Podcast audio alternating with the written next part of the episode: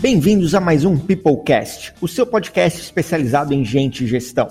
O PeopleCast é oferecido pela Feeds, a sua plataforma de engajamento de colaboradores, onde tem tudo o que você precisa para melhorar o clima, o engajamento e o desempenho na sua empresa.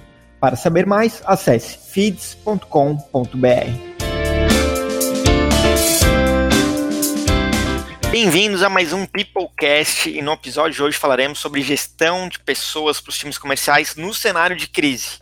Então, para falar sobre isso, está hoje comigo um amigo, Fernando Liberato, diretor comercial da Aurum. Fernando, muito bem-vindo ao PeopleCast. Conte um pouco mais sobre você para os nossos ouvintes.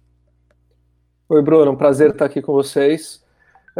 Me apresentando, para todo mundo me conhecer, sou diretor comercial da Aurum, meu background é técnico, mas hoje até tenho um pouco de vergonha de falar disso, porque faz muito tempo que já não sou técnico na prática. Estou há 15 anos aqui nessa jornada dentro da Aurum, e iniciei técnico rapidamente, mudei para uma jornada de empreendedorismo, e aí quando virei um dos sócios, acabou que ali aconteceu a grande transformação. Aos poucos fui para a área de negócios até mergulhar em vendas e nessa história já estou aí há 12, 13 anos mergulhado nisso. Então, meu chapéu hoje é totalmente comercial, né? Conduzir tudo que tem relação com receita, com negócios, é isso que eu venho fazendo ao longo desse tempo. Vou até começar fazendo uma observação, que é quando o Fernando fala técnico, era programador, pessoal. Isso aí é um shift importante da carreira da pessoa aí. Fernandão, legal, cara, legal te conhecer um pouco mais. Conta um pouco pra gente sobre gestão de pessoas para as equipes de vendas. Quais são as boas práticas que tu acredita que todo gestor de vendas deveria fazer com a sua equipe? Tá bom. Eu acredito muito numa situação que é você criar uma cultura de performance no time de vendas. Para criar uma cultura de performance, você precisa fazer uma série de coisas. Eu gosto de destacar 4 pilares disso. Um primeiro pilar, sempre falando sobre justiça. Quando você tem um time, para que você tenha performance e para que você tenha essas pessoas jogando do seu lado, então falando em gestão, para que você tenha credibilidade, confiança, se você não tiver clara quais são as regras, se você não tiver um alinhamento entre como é que as coisas funcionam, e em especial entre o objetivo da empresa e o objetivo do time, você tem um grande problema. E a gente está neste momento falando sobre crise. Então, a gente pode aprofundar isso um pouco mais para frente, mas imagine entre um alinhamento no momento de crise com um desalinhamento entre vendedor e empresa no momento de crise. Isso provavelmente você vai gerar o caos, você não vai conseguir controlar o seu time. Então, por isso, o primeiro, para mim, desses pilares é a justiça. Depois a gente fala sobre transparência e motivação. Então, eu novamente preciso que as pessoas saibam para onde elas estão indo, o quanto falta para elas chegarem no próximo passo, como é que eu atinjo uma meta, qual é essa meta e como é que eu me mantenho motivado para isso. Se a gente tem metas inalcançáveis, é muito difícil você gerir um time de vendas dessa forma. É muito difícil motivar alguém sabendo que ele não vai chegar no objetivo que você está dando para ele. Então, por isso, transparência e motivação, para mim, é o segundo pilar. O terceiro, performance. Então, se a gente quer atingir performance, não adianta eu simplesmente falar para o time, olha, nosso desafio é esse, e eu só volto no final do mês e pergunto se a gente chegou no desafio ou não chegou. A gente precisa cuidar disso, a gente precisa ter metas diárias, a gente precisa ter cerimônias diárias que cuidem disso. A gente precisa olhar para a semana, como é que eu alavanco, como é que eu pego um momento que não está bom e torno ele bom, como é que eu faço as coisas acontecerem, independente se eu tenho meta mensal, trimestral, semestral, isso não importa. A gente precisa sempre, independente do seu objetivo macro, definir alguns objetivos menores e acompanhar e fazer com que eles aconteçam. E o último deles, mas não menos importante, ele tem, para mim, uma relação muito forte com o que a gente diz que é a melhor característica de um vendedor. Eu responderia essa pergunta dizendo que é coachability. E se eu digo que ele tem que conseguir aceitar feedbacks e colocar esses feedbacks em prática, para mim esse último pilar é o pilar de feedback. Eu preciso trabalhar isso, eu preciso desenvolver essas pessoas a todo momento. Então, assim, eu resumo que uma grande boa prática é criar essa performance, essa cultura de performance de vendas. Como é que eu crio? Na minha visão, com esses 4 pilares. Excelente. E aí, eu acho que faz muito sentido esses 4 pilares que você falou, para mim ficou bem claro, mesmo eu não sendo uma pessoa de vendas, mas eu vou te colocar um desafio então agora, que é, tudo bem, isso funciona muito bem num cenário que a gente vivia até 30 dias atrás, né? Nós estamos agora início de abril. Como é que aplica essas mesmas práticas, essas mesmas teorias no cenário de pandemia global que nós estamos vivendo hoje? Tá, o jogo fica mais difícil, né? A gente passa a ter uma série de incertezas. quando eu tenho uma receita previsível, que é o modelo para me dar transparência, para deixar tudo isso claro para todo mundo, as coisas ficam muito mais fáceis, porque aí eu consigo dizer claramente qual é o objetivo e que a gente tem capacidade de chegar a esse objetivo. No momento de crise, a gente pode traduzir esse momento em incertezas. Então, a única coisa, certeza que a gente tem no momento é que isso vai passar. Quando, como, onde, a gente não sabe. E aí a gente novamente tem que partir do princípio da transparência e jogar limpo com o seu time. Se você não consegue projetar uma meta mais mensal, trimestral, projete uma meta da semana. Lute junto com ele, observe, reaja rápido. Então, eu sigo mantendo os 4 pilares, porém eu coloco na frente um poder de reação muito rápida, um poder de improvisação muito rápido, um poder de, olha, a gente não sabe lidar com isso, vamos escutar então o primeiro cliente que a gente vai falar agora e vamos reagir a isso, vamos junto construir uma argumentação sobre isso.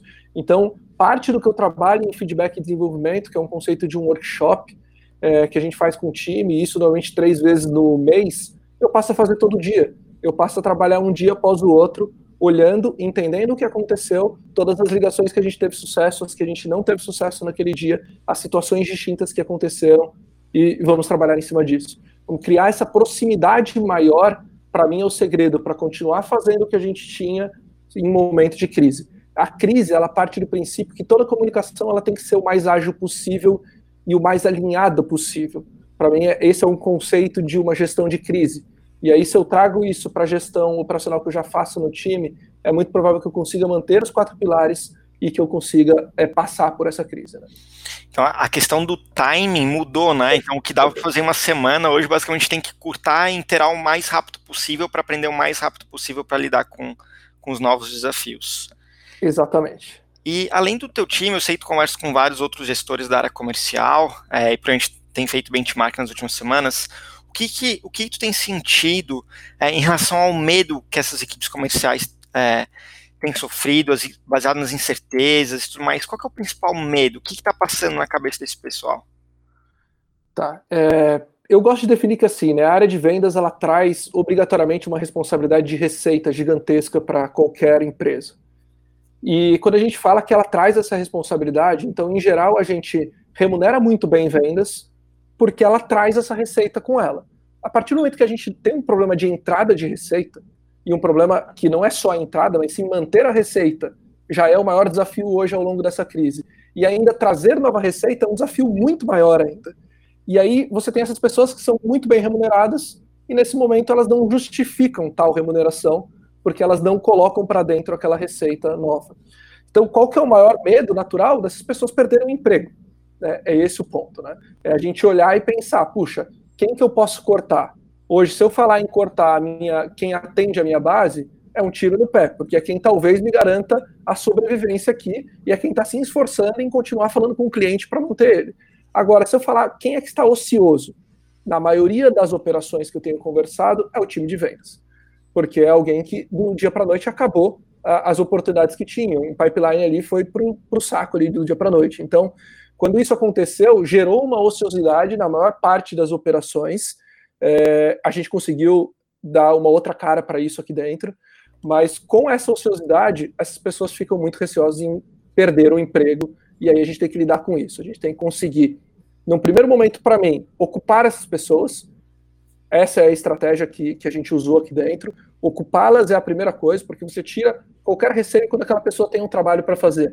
O maior problema que você tem no time de vendas é a ociosidade. Se essa pessoa está ociosa, ela começa a brigar com o outro vendedor, dizendo que o lead é dela, não é do outro, a brigar com o time de marketing, falando que as oportunidades não são qualificadas e tudo mais. Quando você dá trabalho para o time de vendas, você não escuta ele. Você só vê ele comemorando e executando o trabalho dele ali, né? Então, eu acho que o desafio é esse, é você conseguir ter esse equilíbrio entre dar trabalho, entender que sim, provavelmente assim como todo mundo está sofrendo, e se o vendedor ele tem normalmente uma remuneração variável muito maior do que a sua remuneração fixa, ele vai acabar sentindo o efeito disso na pele também. Mas a gente tem que dar meios de sobrevivência para esse time, se não for tanto olhando para um pipeline, para oportunidades novas, olhando para talvez uma quantidade menor de oportunidades, talvez para sua base, e entendendo como é que eu ajudo a empresa que é quem me sustenta a passar por essa crise. Excelente. Tu acha que, tu falou ali de repente de um job rotation, né? Tem visto algum movimento disso, assim, de pegar uma parte do time comercial e colocar num time de sucesso do cliente, por exemplo, né, para não deixar esse time ocioso, mas tempo dar mais atenção para a base? Perfeito. Tenho, inclusive fiz isso aqui dentro, né? Conversando com outras operações, em bens sendo feitos ali, a gente chegou a essa conclusão e eu executei isso meio que no segundo dia de crise, onde eu entendi que parte do meu time, em especial parte que cuida de um perfil específico de cliente, um perfil que tirou o pé totalmente, que a gente mal consegue falar com essas pessoas. Agora a gente está conseguindo voltar a falar com essas pessoas no sentido de que elas foram para o home office e não tinham nem estrutura para isso. Então elas não atendiam mais telefone, não respondiam e-mail, a gente não tinha contato algum. E não fazia sentido eu ficar batendo ali nessas pessoas que a gente não conseguia falar. O que a gente fez foi o contrário, foi, olha, volta essas pessoas que são do time, que tem o maior poder de negociação, que tem o maior poder de persuasão, que tem o maior poder de criar empatia com os meus clientes. E eu vou colocar elas para falar com a minha base.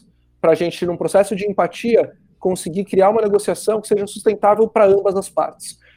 Um time de vendas, um time que tem uma cultura de performance de vendas, não é mais daquele perfil de vendedor que enrola o cliente. É uma venda consistível, uma venda onde a gente agrega valor para essa pessoa que está do outro lado.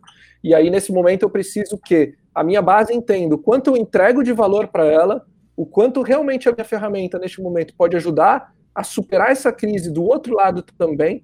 E aí, eu acho que ninguém mais preparado do que os próprios vendedores para fazerem isso. E passando esses... Bom, aqui em Santa Catarina já estamos indo para a quarta semana após o decreto do governador, onde a cidade e o estado ficaram todos fechados e tudo mais. Então o Brasil já está entre 3 e 4 semanas nesse estado aí de calamidade. O primeiro momento ali, as empresas, os gestores, o primeiro insight que vem é como é que a gente vai fazer para sobreviver, né? E aí agora eu te pergunto, depois de quase um mês, a gente está num momento onde o foco tem que ser sobreviver ou tem que ser vencer? Eu entendo que a gente já passou do momento de sobrevivência. A gente está aqui, né? A gente está vivo, a gente está conversando. Então, se a gente está conversando, a gente precisa olhar para frente. Se a gente entende que o mundo vai mudar, que novos hábitos serão criados, que novas formas de se trabalhar, de consumir as coisas, tudo vai mudar, como que a gente vai ficar olhando só em sobreviver? Né? Se a gente pensa em tamanha mudança e mudança muito rápida, se eu ficar olhando só para o passado, se eu ficar só sobrevivendo, assim que isso passar, eu morri. Porque eu estou alguns passos para trás. Só que parece pouco, se a gente falar 1, 2 meses, sendo otimista aqui, que em 2 meses a gente já retome a vida normal, foram 2 meses tão intensos que representam alguns anos. Né? Nessas discussões com as empresas, a gente fala em empresas que estão voltando 2, 3, 4 anos no tempo em termos de receita. Empresas que estão encolhendo nessa proporção. Então, se a gente está falando que passaram 2, 3 anos, ou que a gente voltou 2, 3 anos no tempo, quer dizer que a gente está ficando parado agora, 2, 3 anos, simplesmente pensando, estou sobrevivendo.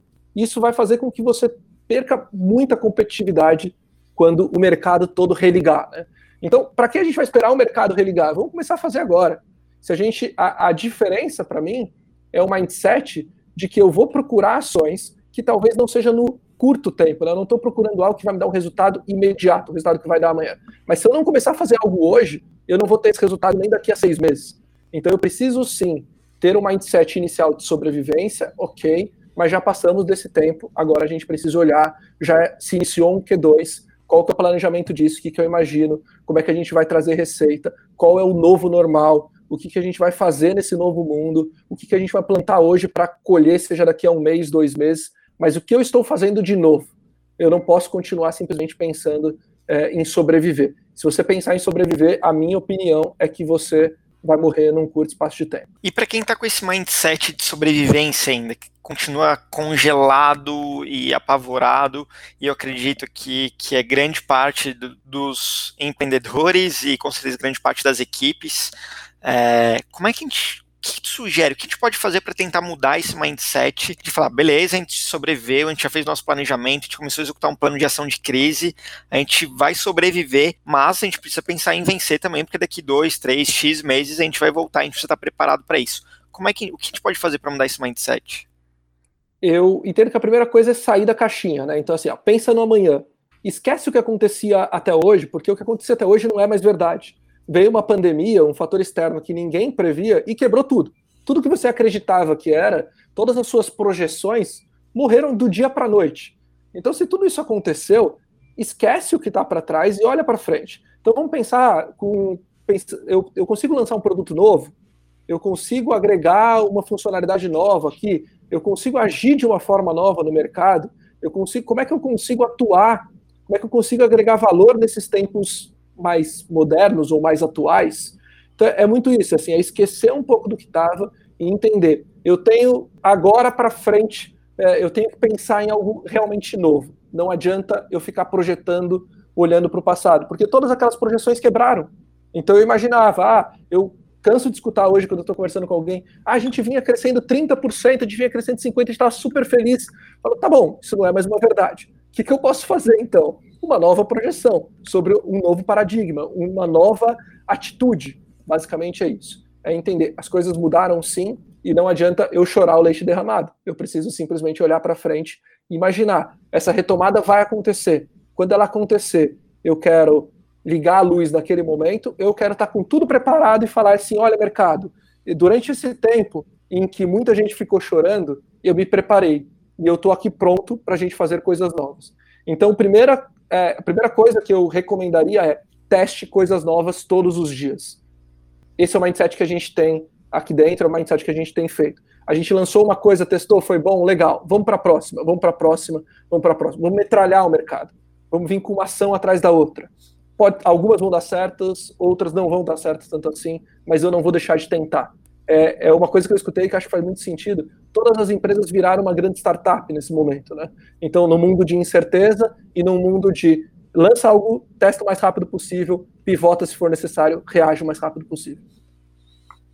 Eu acho que o papo ficou tão bom, Fernando, que eu tentar esconder esse episódio dos nossos concorrentes aqui, liberar só para algumas pessoas específicas.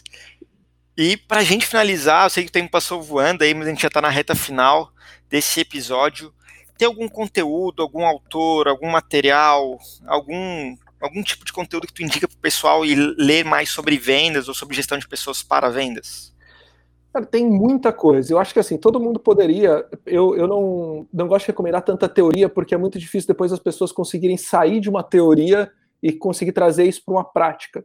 Mas eu acho que sempre alguma teoria embasa um início. Quando eu fui, olhando na minha história, quando eu fui pivotar ali, eu sim, fui em base de teoria, depois segui um caminho ali mais para a prática. Então, como alguma teoria, e um livro que foi muito interessante é realmente o do Daniel Pink, ali, o Vender é Humano. Isso mostra um pouco dessa essência, um pouco do que você consegue trazer, um pouco do que está por trás desse trabalho de vendas. Eu acho que recomendaria sim, sem dúvida nenhuma, essa literatura. Depois disso, eu prefiro recomendar coisas mais práticas. Existem, neste momento, uma infinidade de conteúdos de alta qualidade no mercado, com muita profundidade. Eu tive acesso a um recente da Ramper, que é o Alavancas Empresariais, ali nesse momento, um conteúdo que eles acabaram de publicar, com uma estrutura muito boa, super didática. São alguns vídeos em sequência, 4 ou 5, se eu não me engano. Recomendo muito esse material. E em termos de podcast voltado para vendas, eu não tenho como não citar o Cast for Closers do Diego, né, da MeTime.